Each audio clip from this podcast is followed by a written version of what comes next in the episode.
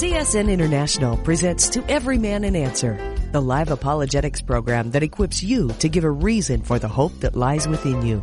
If you have a Bible question or a question on the Christian faith, you can call us at 1-888-827-5276. Again, that's 1-888-ASK-CSN. Let's get things started. Here's today's host, Mike Kessler. Hi, and welcome to Monday's edition of To Every Man an Answer as we start off this brand new week. Once again, we just want to remind you that as you read your Bible, you know, people are going to ask you questions, and that's why we're here for you, to help you come across something in the Bible you don't understand, wonder about what's going on in the world from a biblical perspective. Well, that's why we're here for you. Each and every weekday afternoon for about an hour, answering questions about the Bible, from the Bible, looking to our Lord and Savior, Jesus Christ, the author and finisher of our faith. And so if you got a question you'd like to ask us, 8888 Ask CSN is the number to call. And joining me today, Scott Parker from Calvary Chapel in, well, you know, I still think Crystal City is there's no place like home. But anyway, Festus, Missouri, close to St. Louis. Hi and welcome. Hi, Mike. It's great to be with you. And you know, Mike, I know you like that name Crystal City, especially for a radio station. It is really good. But you know, Festus, actually, the name of our town came and was named after the Festus that's in the book of Acts. Yes. Isn't that crazy? Uh-huh. It's just, yeah, it's wild. When they wanted to change the image of the town and change the name, they actually picked, you know, this certain lady who was elderly, who was a citizen of the city, to pick the name. And she literally did one of those things where she took her Bible, she opened it up and just pointed, and her finger landed on Festus in the book of Acts. And that's how we got her name. Wow. So anyway, it's kind of crazy, but we endure it. Well, most of you know Scott has a program on the weekends and Word for the Church. And so I'm just really glad that you took time out of your busy day to come and be with us today. Look forward to answering some questions with you. Again, 8888 Ask CSN's the number to call. We've got some lines open. You can be part of the program today by just calling. Let's go to the phones. We have Jeff on the line, Lamar, Colorado. Hi, welcome. Hello. My question is on 1 Corinthians 9:2. I had been taught that was a witness test for to be an apostle, because to be an apostle you had to be an eyewitness of Jesus Christ. And then my buddy Randall was telling me that Luke was not an apostle, and he was not an eyewitness of Jesus. So I Googled it, and sure enough, he was. Okay, your thoughts. Well, my as far as Scripture's concerned, the Bible doesn't point out Luke as being an apostle. When you go back to the book of Acts, and they were looking to replace Judas, you find out there that what they were looking for was someone who had continued with them, you know, during the ministry of Jesus, and then someone who actually saw him raised from the dead. Also, when it comes to the test of the apostles, you know, Jesus made a promise to them and said in Mark chapter 16, verse 15 and on, he gave them these signs that would follow them. And so they were attested, the apostles were, by the signs that the Holy Spirit was doing through them, there in the first century. So, Mike, I don't know anywhere, I'm trying to recall in my mind, I don't know anywhere in the New Testament where it lists Luke as an apostle. It does list Barnabas as an apostle, indirectly, there in Acts 14, it speaks of, the apostles plural, and it was speaking of Paul and Barnabas, but I don't know anywhere where Luke was. You know, Luke was, most Bible scholars believe that Luke was a Gentile, and such. So, but I don't know of any scripture that tells us that Luke was actually an apostle, though he did write the Gospel of Luke and the book of Acts. He's not usually listed as an apostle. Mike? Yeah, I don't know of any place where it says specifically that he was. Where did you come up with that? What did you look at that said that Luke was an apostle? I Googled it on, I I Googled it, was Luke an apostle, and it came up that he was. Yeah, well, they, I think they just took some assumptions there that the Bible doesn't state. So hope that helps, Jeff. It's just not there. And again, very important though, Luke, but we don't find him being listed as an apostle. So I hope that helps. It does. And for all you brethren out there, we're living in a new age. Be sure to watch what you say and do, because the government is probably watching you. So. Oh man, there's cameras everywhere. I mean, you can't go anywhere, do anything now that they don't know. They know where you spend your money because of your bank records. They know how. I mean, they know everything. I mean, it's interesting when it comes down to tracking cell phones, and then when they do the ping, and they know where you were when you made the call, and all these things. It is just, to me, incredible, the surveillance that is now upon all the citizens, and so to me, it's a little concerning, because when you see that, you realize that for them to then initiate any kind of control over you is fairly easy.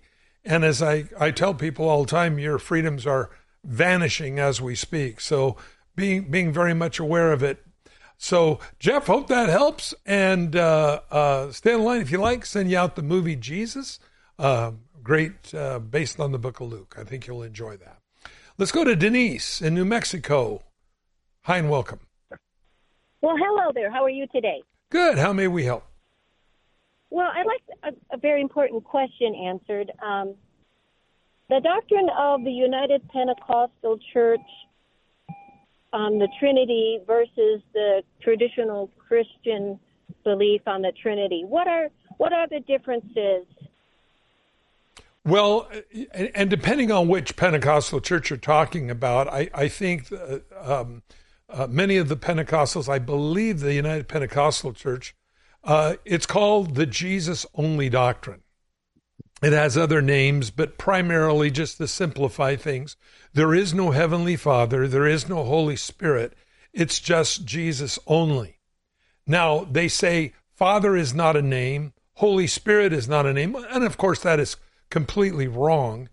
And then when you go to 1 John 2:22, there the Bible says, "He that denies the Father and the Son hath the spirit of Antichrist." Very serious a declaration from the beloved disciple John concerning that. Now, when Jesus began his earthly ministry, we remember there was a voice from heaven as Jesus was baptized, "This is my beloved Son." We remember the Holy Spirit descended upon him as a dove and rested upon him. Jesus wasn't bouncing his voice off a cloud. "This is my beloved Son, whom I'm well pleased." No. Not at all. It simply is that the Father responded. We find the Trinity mentioned really in the very first verse of the Bible. In the beginning, God created the heavens and the earth. The word God there is the word Elohim. It is plural. Now, it's actually three is what the word actually comes across as. Now, that's not up for everybody to say, well, there's Buddha and Zeus and there's all these different Muhammad. No, the rest of the Bible tells us who this Elohim is, and it's very important that we understand when he said, "Let us," plural, "make man in our image," plural, that we're a triune being as well. We're a body, we're a mind, and we're a spirit. The problem is when they don't all work together, you've got real problems. You have people committing suicide that have perfect health. That tells me that there's a complete detachment from the body to the soul. The mind, Jesus said as well. Now, he said to Nicodemus, a high-ranking religious leader, "Marvel not that I say to you, you must be born again." What does that mean? What died in man when they ate of the tree has been dead ever since. That sensitivity towards God. Jesus came as the second Adam and born his Spirit into us if we will ask him to, if we'll ask him to forgive our sins. And I believe this is what's so important. So the idea that there is no Heavenly Father, there is no Holy Spirit, it's just Jesus only, is not a biblical doctrine. It is false teaching. And again, 1 John 2:22 is explicitly clear, no wiggle room whatsoever.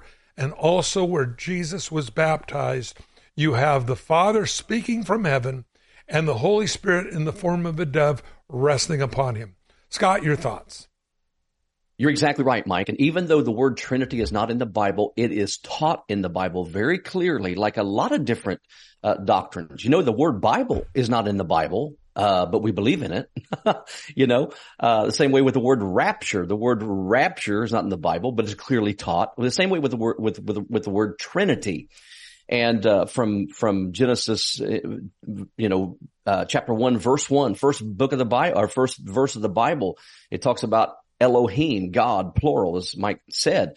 And so what's important to understand is the United Pentecostal Church, Denise, is also referred to by its acronym, the UPC.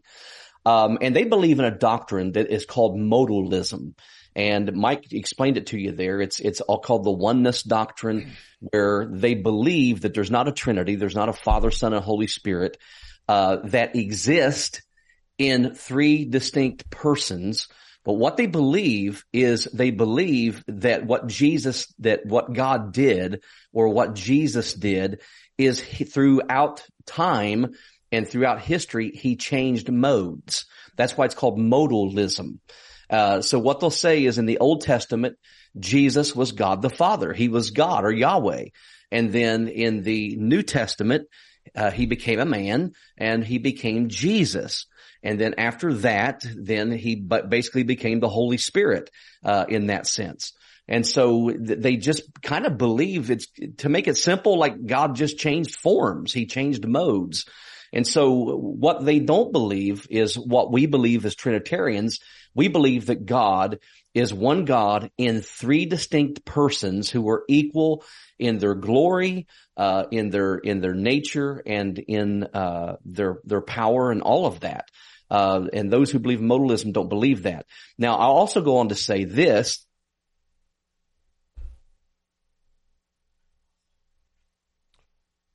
Pentecostals believe in modalism, okay?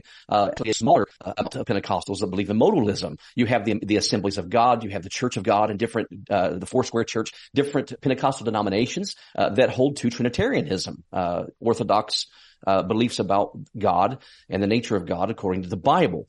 But you also have a group called the Apostolic Church. You'll see a lot of those you know, throughout the country, and usually the name of their church is something Apostolic Church. They also hold to modalism as well. So you do have different groups within Pentecostalism that hold to modalism, but not all Pentecostals do. In fact, the greater amount don't. So it's important to understand that. But modalism and oneness doctrine is based, basically, it's based off the verse in Acts chapter 2, verse 38, where Peter was preaching on the day of Pentecost, and he told everybody to be baptized so that your sins can be washed away and that you'll receive the gift of the Holy Spirit. So what they also believe, based on that verse, is not only should you be baptized in the name of Jesus only, and they do emphasize this. They do emphasize the fact that in order to be baptized legitimately in water, you have to be baptized in the name of Jesus, and no other way will work, according to them, which is not what the Bible teaches, but that's what they'll say. And then I know the Apostolic Church even goes on as far as to say that when you're baptized in water in the name of Jesus, then you come out of the water speaking in tongues. They even take it that far. And I know that some of these groups like this also will tell people, because I've had people tell me who've been part of these groups tell me, they told me, unless I was baptized in Jesus' name in water and came up speaking in tongues, I wasn't saved. And there's none of that. that is scriptural at all. So you got to really be careful, because these groups can be very fringe and riding on heresy. So you got to be really careful of them, but just stick with what the Bible says, because from the very first verse of the Bible, but the Bible explains God to us as one God in three persons, in a plurality. And, so for us to understand that, it's difficult for us to wrap our minds around that, but that's what the Bible teaches about God. And as it's been said, if we had a God that we could completely understand, then you know what? He would be too small to worship. So I'm just fine not being able to comprehend these things, or to be able to comprehend them, but I have to apprehend them. I have to believe them because they're in the Bible. So, Mike. Amen. I hope that answers it for you. It was an excellent question that was spurred on by some events in my own town. You certainly clarified it and made it just so easy to understand, and I thank you. God bless you both. One thing more as well, Denise, that they say, well, baptizing them in the name of the Father, Son, and Holy Ghost. Well, what's the name of the Father, Son, and Holy Ghost? This is where they just err so far off the Richter scale. In the name of means by the authority of, and it's by God's authority we baptize anybody. So they did, and people did get baptized in the name of the Father, Son, and Holy Spirit, and they did get baptized in Jesus' name. Paul fortifies this in Acts 19, coming across some believers that he found. He said, since you believed, have you been filled with the Spirit? And they said, we don't even know of any such Holy Spirit. Paul responds, then how were you baptized? Because as going under the water, I baptize you in the name of the Father, Son, and Holy Spirit. They said, we don't even know of any Holy Spirit. Then he said, then how were you baptized? We were baptized in John's baptism. And of course, that would not have had the Father, Son, and Holy Ghost name in the authority of who's being baptized. Now, important to remember, in order to convert to Judaism from the pagan religions, you would renounce your pagan deity, you would embrace Yahweh as your Lord, and then you would take a ceremonial washing, the baptism. And so when John came to the Jewish nation, saying, you Jewish nation, you need to take a ceremonial washing, as if you were going from a pagan religion to worshiping Yahweh, because they believed, the people in general, Pharisees believed, that they inherited their spirituality from their ancestors. Our father Abraham, they would chide with Jesus, or Moses taught us, they would say. And so that's where it comes from. But their error is, well, what's the name? They don't understand in the name of means by the authority of. It's not trying to say, what's the name of the Father, Son, and Holy Ghost? It means by the authority of. If you're in a bank and there's a plainclothes cop and somebody's robbing the bank, stop in what? Stop in the name of the law. Well, what's the name of the law? That's the same logic that they're failing to understand. So I hope that helps. And Denise, stay online. We'll send you out the movie Jesus based on the book of Luke. I think you'll really enjoy it, okay? Oh, hey, you don't happen to have a teaching on this subject that somebody could buy or request, do you? Your thoughts, Scott? Well, Denise, not particularly, but... if you go to our YouTube channel, I did a message called What is Water Baptism? And in doing that teaching, I touch on this subject in that teaching. So if you go to YouTube, and go to Calvary Chapel Festus and just hit videos and scroll down until you find a teaching called What is Water Baptism? I bring this subject up and talk about it, for a little while. So that might help out. I hope that helps. It sure did. Thank you. Bye-bye. God bless you. Let's go to Shannon in Cottonwood, Arizona. And by the way, the number 8888, Ask CSN. If you got a question you'd like to ask us. Hi, Shannon. Hi, how are you? Good. How may we help? Yes, my husband asked me to ask you guys, when the visitors visited Lot in Sodom and Gomorrah, he offered his daughters, but my husband got confused because he said they were already married. So he just didn't know why he would offer his daughters who were married. I know that he didn't want him to be with the angels. I think the visitors were disguised, or were angels in disguise as humans, correct? Yes, and they weren't married. And so that's what we have to stop at there. What is interesting is Lot's behavior in offering.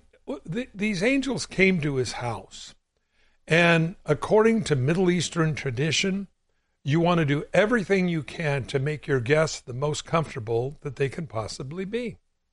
So they came, and while they're there in the house, the homosexual men from the city came and wanted to have relations with these perceived two men. Lot knew that they were something a whole lot more. So he offered his daughters to them to really be gang raped. And this is really shows that Lot, though he was a good man, his judgment, living in a completely wicked society, was greatly affecting him. No real father thinking straight would ever offer his daughters to probably be raped to death. And that's what he was offering this mob, this gang that descended upon his house. And so they didn't want the women. They wanted the men inside. And God struck them with blindness. And the Bible says they continued after they're blind, groping for the door to get inside. Interesting story. It was totally wrong what Lot did considering his daughters. It was unconscionable. There's no explanation for it. It's simply just that I believe Lot living in a completely moral, debased society began to affect even his judgments concerning his own family members. Your thoughts? You're exactly right, Mike. And, you know, it's really interesting because to us it just seems so absurd, which it is. But you have to remember, as Mike said earlier, in their culture and their time, hospitality was king. And part of your duty as one who is entertaining guests and having guests in your house and staying with you was you had to do everything you had to do in order to protect those guests. They were staying in your home. You were their protector. And so that's also behind why Lot said, here, take my daughters, don't take these men, is also because it was his responsibility to protect these men. But, you know, Mike, I think it's very clear to see that, you know, Lot living in Sodom did have an effect on the way he thought and the decisions he made. And I believe that's why when you go over to Peter's writings, when Peter mentions Lot, he calls him righteous. But he talks about how him living in Sodom vexed his soul. You know, you can't, as a Christian, you can't live in the world system and be part of that and it not affect you and the way you think. And because belief determines behavior, it affects the way you live and the decisions you make. So it's very important for us as believers to have a biblical worldview. And, you know, when you adopt the ways of the world and the thinking of the world, then you make very poor decisions. So, Mike. Amen. So I hope that answers it for you. Yes. Thank you so much. You guys are, thank you for being on the radio and educating us, because you can never stop learning about God. Well, we just want people to grow in the Lord and have good defense for their faith. That's so important. Stay in line. Shannon will get out to you the movie Jesus. I think you'll really enjoy it. And God bless you. Thanks so much for the call. Let's go to Debbie, Hawaii. Aloha. Hi. I've called you before, and I still enjoy your show. Great. I have a question about John 5:24, where it says, "Very truly I tell you, whoever hears my word and believes him who sent me has eternal life and will not be judged, but has crossed over from death to life."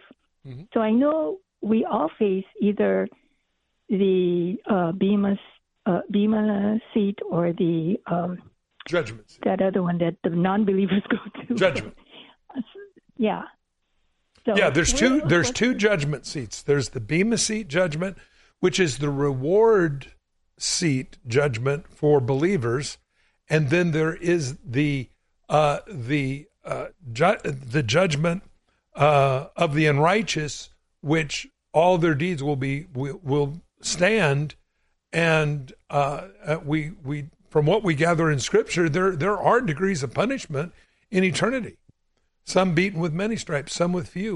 We find this in the Bible, but the judgment for our sins was put upon Jesus on the cross. And whoever will accept that judgment of our personal sins of Jesus on the cross, when he died, that blood was shed, we're forgiven if we'll accept that great gift. Now, if we go, I don't want to hear that stuff. I'm a pretty good guy. Me and God got a little deal going. I've heard, I mean, if you share your faith at all, you're around people, you're going to hear all kinds of stuff. Me and God got a little deal. Or my big buddy upstairs. Well, he better be more than your buddy. He better be your Savior. And see, that's the thing that we come across. But Debbie, I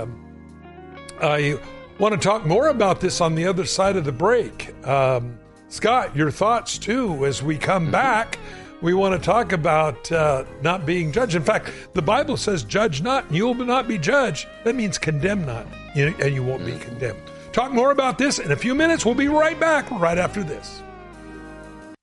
Let's see, if something costs less, but people are happier with it, that sounds like something to look into, and that's MediShare. Maybe you've heard switching to MediShare to pay for healthcare can save the typical family $500 a month, and that's huge. But it's also true that people are way more satisfied after making the switch, too. The customer satisfaction rate for MediShare is double that of the typical health insurance plan. Double. MediShare works. It's been around for more than a quarter century, and members have shared more than $3 billion of each other's bills. People love having telehealth and a huge nationwide PPO network. So, yeah, you can save a ton and like it better. Imagine being happy with how you're taking care of your health care. So if you're self-employed or part of the gig economy, or you just want a plan you're happy with, you can call right now and get a price within 2 minutes. A very, very smart use of 2 minutes. Here's the number you need. 855-91-BIBLE. That's 855-91-BIBLE. 855-91-BIBLE. More than ever, pastors need to feel people's love and support. Over the last few years, many pastors have seriously considered leaving their church. But 1 Thessalonians 5:12 instructs all churches and all Christians to show and share their deep appreciation for those who minister to them. There is no better time to do this than Pastor Appreciation Month in October. And there's no better way to do it than using the easy as 1, 2, 3 Bless Your Pastor materials that are available for free at blessyourpastor.org. That's blessyourpastor.org. Plus, the great news is that if your church uses the 1, 2, 3 Bless Your Pastor materials, the pastors at your church will be offered a $300 scholarship application to attend a Family Life Weekend to Remember Marriage retreat. What a blessing this will be to your pastors and their spouses. For free materials, go to blessyourpastor.org. That's blessyourpastor.org.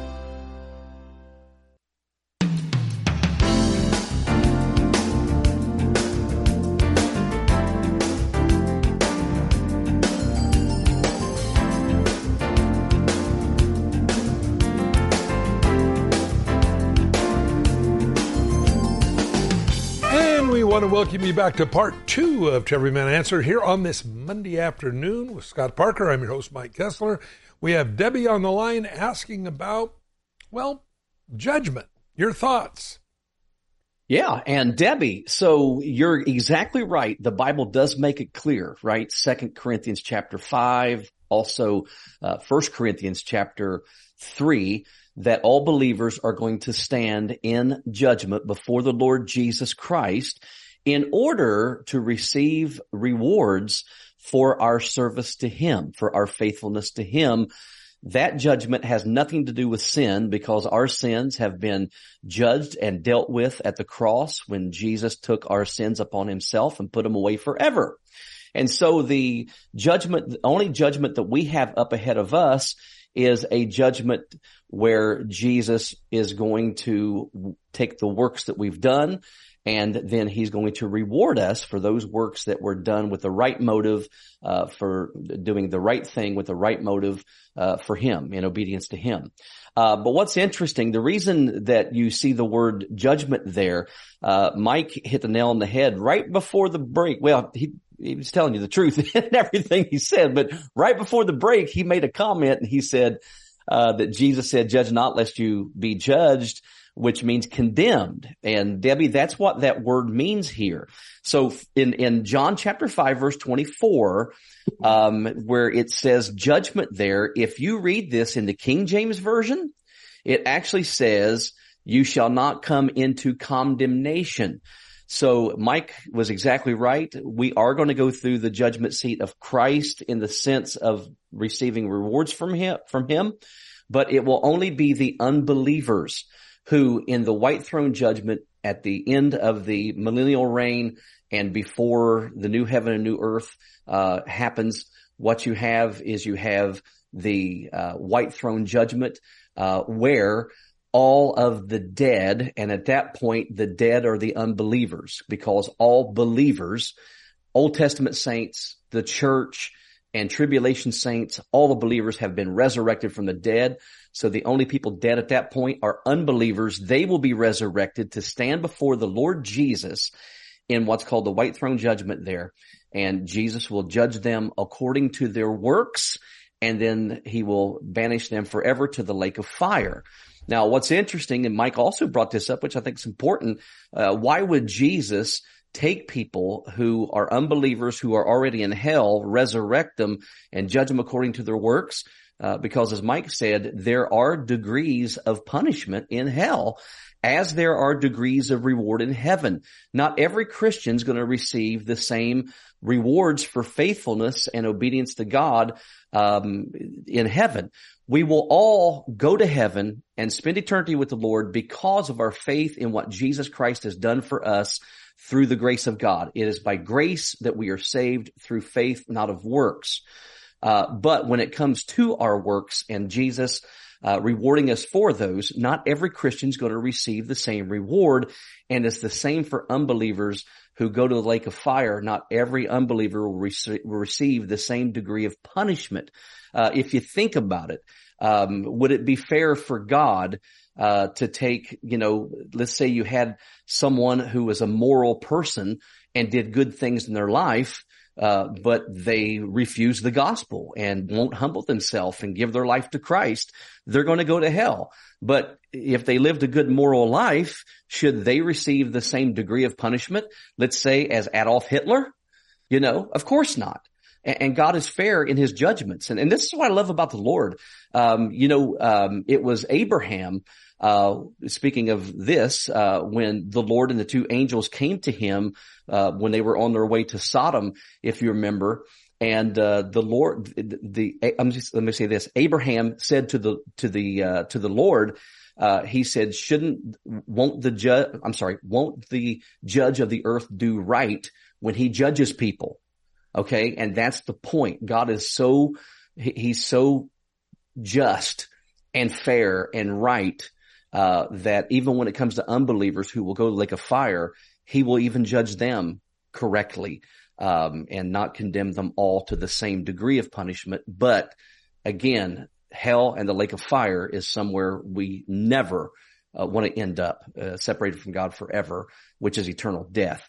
So, it's important to understand that word there, judgment, is speaking of the judgment of the unbeliever. It's speaking of the condemnation, or literally the damnation, that unbelievers are going to receive.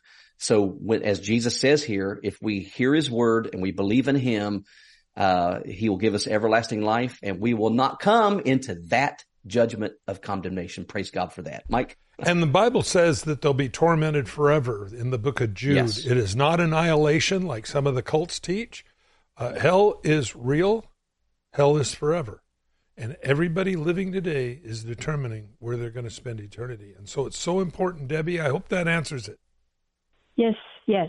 I'm taking a navigation course for discipleship, so this is really important that I know what judgment they're talking about, the condemnation. Yes, yeah. And to understand something else, when people die today without God, they go to Sheol, the place of the dead. It is torment. Jesus spoke of it. This is where the rich man was at. Dip your finger in the water, cool my tongue, I'm tormented in the flame, he told Abraham to tell Lazarus. But that's not the eternal lake of fire.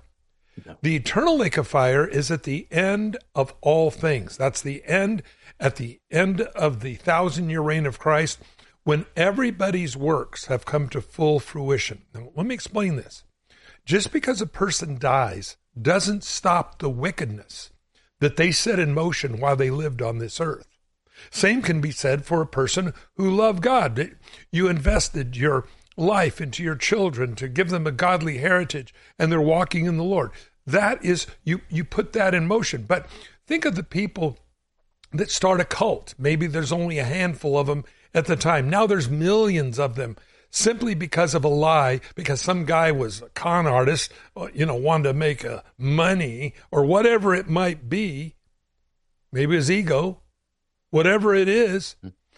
There might have only been 20, 30 people when the individual died. Now there might be millions. Imagine the judgment of that person.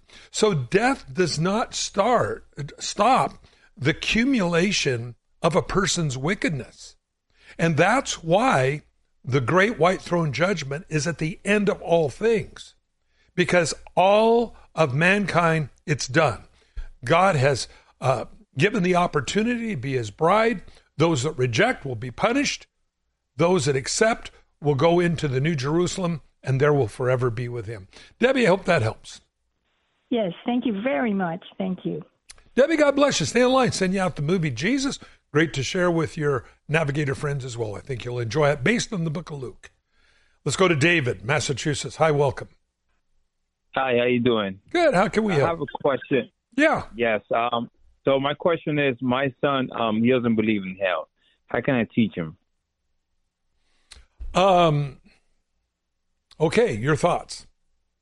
Well, David, I would say taking to the scriptures, especially where Jesus talks about hell. Jesus talks about it very plainly. He talks about it as a place where there is fire, where the fire is not quenched. There's weeping and wailing and gnashing of teeth. Especially if you go to Luke 16, which Mike just referred to a moment ago, and Jesus is talking about two men. He's not telling a parable there. He's not telling a story. He's telling an actual event. He's talking about a man who was poor named Lazarus and a rich man, and he talks about how the rich man, when he died, he is in hell. And that he is actually experiencing physical repercussions and physical things because of his sin. And it talks about him, wanting someone to take some water, wanting Lazarus, who he could see at a distance in a separate area of paradise, which that's a whole different subject, but he wanted someone to, or Lazarus to take his finger and dip it in water and touch his tongue. So all the imagery Jesus gives us of hell, it is all literal. And it's not, I don't believe at all that it's just a, figurative speech or symbolism or anything like that. It's literal. And so that would be I think the best thing you could do is just get a good concordance, go through all the scriptures where Jesus talked about it, and just show that to him. And there's no reason to believe, again, that it's symbolic or that it's not a real place. So Mike? Amen. And, it is interesting to me that, you can go to the world and see that it's real. I mean, AC/DC wrote a song, Highway to Hell. What do you think that's talking about? So I think that really when you look at it, if there's a heaven, there has to be a place of rejection. Now, remember, to explain to him, hell was never intended for human beings. It was for the fallen angels. But if human beings want to rebel in the same way Lucifer did, then the reward is the same, eternal punishment. So I believe this is what you have to look at. Then the next thing is, again, when someone says, well, I don't believe in hell, my next question is, well, what do you believe in? It isn't whether we believe in hell or not that gets us into heaven. It's whether we believe in Jesus Christ or not. And I use this illustration, but since it happened to me, I use it a lot. Guy came to me and said, you mean to tell me you base your life on everything the Bible says? And I said, well, by the nature of your question, you base your life on something. What do you base your life on? He's speechless. He never thought it through. And so I really believe that these are where asking probing questions will probably be one of the best things that you can do. And so, not putting somebody down because they don't believe, but probing why they don't believe it. And in fact, what do you believe? What's your code? What's your ethic you live by then? And if there's no eternal punishment, then why not be as wicked as you can be? What's the big deal? That means that Adolf Hitler wasn't that bad. He was only living life the way he perceived it to be. Same with Stalin. Same with Mao Zedong. These communist murdering dictators that murdered literally 20 million Russians. Stalin, 50 million Chinese. Mao Zedong. These guys are barbaric monsters. Of course, you won't find that in any of our school books today. They're heroes. But in real life, people that lived it, who are alive to see it, knew what monsters they were. It wasn't just Adolf Hitler. So if there's no eternal punishment, what's the big deal here? Who's to say whether what they did was right or wrong? So you want to begin to break through that wall that they have, I believe, David, to get really into where they're at. And I hope that helps. Yes, it definitely does. Thank you so much. Well, I'm glad you called in today, and I'll send you out the movie Jesus, okay? Thank you. Yes. All right, and great for evangelism. Show your friends. I'll send you God of Wonders as well. For your son, okay? Be great. Thank you. David, God bless you, and thanks so much for the call. If you need us, we're here for you. Let's go to Samantha, Palm Springs. Hi, and welcome. Hi. I'm calling because I was listening to you on the radio a little bit earlier concerning the water baptism in the name of Jesus Christ. Yeah, there's nothing wrong with that. The Bible says you can baptize either way. Mm-hmm. Okay. I know that I believe in the Bible from Genesis to Revelation, and I know I under the, not necessarily the apostolic, but the apostles' doctrine. And, I just was kind of a little bit confused. You were saying some stuff, and according to Acts 4:12, it says, neither is there salvation in any other name, for there is none other name under heaven given among men whereby we must be saved. That name is Jesus. Right, because Buddha didn't die for your sins. Muhammad didn't die for your sins. All these others didn't die for your sins. Only Jesus died for our sins. Where the apostolic problem comes in, the UPC, is that they say there is no heavenly Father. There is no Holy Spirit. It's just Jesus only. That is against what Scripture teaches. Again, and I'm glad you believe that, Samantha, because, again, if you go to 1 John 2:22, it says, he that denies the Father and the Son hath the spirit of Antichrist. That's pretty serious. So, but I wasn't saying that, no, you didn't need to be baptized, or being baptized in Jesus' name is great. There's not a problem there. But what it's talking about, no other name under heaven man can be saved. You can't just be a religious person. Well, I just really believe, into Islam no, religion never saves anybody. It's only Jesus Christ, the one who died on the cross for us. That's who saves us. Any other thoughts on that, Scott? No, it's interesting, Mike, because, as you go through the book of Acts, you do see several times they baptize in the name of Jesus. That's okay. But also our Lord Jesus said, he gave the commandment to the apostles, to his disciples right before he ascended into heaven, and told them to go and to teach everyone what he had told them. And then they were to baptize those who believe, and to baptize them in the name of the Father and of the Son and of the Holy Spirit. And, if someone, looks at it like, well, that's Jesus. Okay, that's fine. I know there's one scripture in the King James Version, Acts 10, I believe it's verse 48, where it says, and they baptized them in the name of the Lord, So I think we get into a big problem when we, make that such a big deal. Yeah. Here's the big deal is when certain groups say, well, if you baptize in any other way than this formula, and say, don't say these words, but these words, then it's no good. Because number one, baptism has nothing to do with salvation, in the sense of we our sins are not washed away by the water.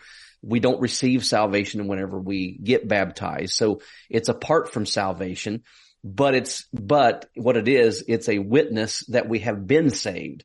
And so when people, go making those distinctions and say you have to be baptized in Jesus' name or your baptism's no good, then that's where we get way off. And I think we're becoming legalistic at that point. And that's kind of what we're saying. So, Mike. Yeah, I hope that helps. Oh, okay. Thank you. Samantha, I'm glad you called, because maybe if you had a question about that, maybe somebody else did. And I'm always appreciative of people that call. We try our best to be clear, but sometimes we just don't always do the best. But I hope that explains it for you. Samantha, I'm so glad you called, dear.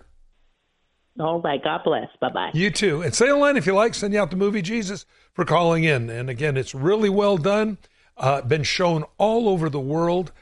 This is not like The Chosen, where it's made up and the disciples are all getting married and Jesus all of a sudden doesn't know what he's doing. And no, this is the real biblical Jesus. I think you'll really enjoy it. And stay on. I'll send that out to you. Let's go to Joe in Corvallis, Oregon. Hi, welcome. Hi. My question is the ESV versus the King James. Is any one that you prefer? I mean, I know, Mike, you prefer the King James. But also was wondering if you guys would explain John 14:28. All right, thank you.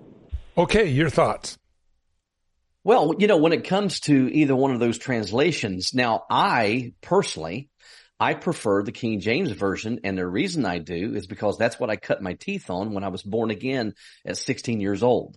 And so I went to a church where that's what they used. Not because they didn't believe any other versions. It was just because it was back in 1985 and that's what the church used. And that's how I learned the Bible. And, I know it's more difficult to read, in this day and time because of the English. It's, it's a different, kind of English, a little older English. Now you have to understand the King James Version we have today, was revised in the 1700s, and it's not the 1611 King James that we read from. If we looked at a King James 1611 Bible, most Americans who, speak English would have a hard time even reading it and understanding it because of the way words are spelt and the way the language was. But as far as the King James we have today, I like the fact that it comes from the Masoretic text in the Old Testament and the Textus Receptus in the New Testament. I think it's a great translation, and I think it hits the spot. I do know that, and I have some friends who are Bible scholars when it comes to Hebrew and Greek. and they prefer the New American Standard Version, which is another word-for-word version that they say is more close to the Hebrew and the Greek. But the ESV, I know the Old Testament is from the Masoretic text of the Hebrew, but I think the New Testament text, I don't think it's based on the text Receptus. I don't think so. But it's not that I have anything against the ESV. Some people prefer the ESV because it's just smoother and easier to read, for people now than the King James. So that's why a lot of people prefer it. But they're both good Bibles, and I really wouldn't, say anything against the ESV for the most part. So, Mike, I hope that helps. Yep, and the second part, if you guys could explain John 14:28. You mean where the Jesus said, "I said I'm going to my Father," and the ESV does not have "I said"? No, I'm just saying just in general. Not whether you're going by one or the other, just in general about what it's saying. I guess primarily about the part where it says, "I'm going to my Father, for my Father is greater than I." Well, "I'm going to my Father for," I'll just read it from the King James. "You've heard me say to you, I'm going away, coming back to you. If you love me, you would rejoice because I said, I'm going to my Father, and for my Father is greater than I." Yeah, because Jesus is, again, in his earthly body when he says this, and understanding that when Jesus was in his earthly body, there was things was evidently withheld from him, such as, "When is the sign of your return? No one knows the hour or day, my Father only knows." Now, I know in heaven Jesus knows exactly when he's coming back, but in this earthly tent that he was in, it has and had its limitations. But when Jesus got his glorified body, after he died, rose 3 days later, he now had a glorified body that was not under the same restraints that this temporal tent we all live in have. Your thoughts? Yeah, that's exactly right. And, what I would do is I would take that verse and I would compare it with Philippians chapter 2, where it says that Jesus, who was God, actually lowered himself and took on the form of a servant when he became a man, and that he was obedient to the Father, even obedient to the point of the death on the cross. And so what Jesus is saying there when he's saying the Father is greater than I, he's simply saying that when he came to the earth, he did this in submission and obedience to the Father is what he's saying. He's not saying that he's not God. He's not saying that he's less of God than the Father is. He's simply saying that he came to this earth in submission and in obedience to the Father. And we see that when he's praying in the garden before his crucifixion, absolutely, where he prays to the Father and says, "Not my will, but your will be done." And so it's a beautiful thing. And you know what's interesting? If you study the Gospels, you will see that each member of the Trinity in some form or fashion submits to the other. There's perfect harmony between the Father, the Son, and the Holy Spirit. No one's fighting to be the top dog.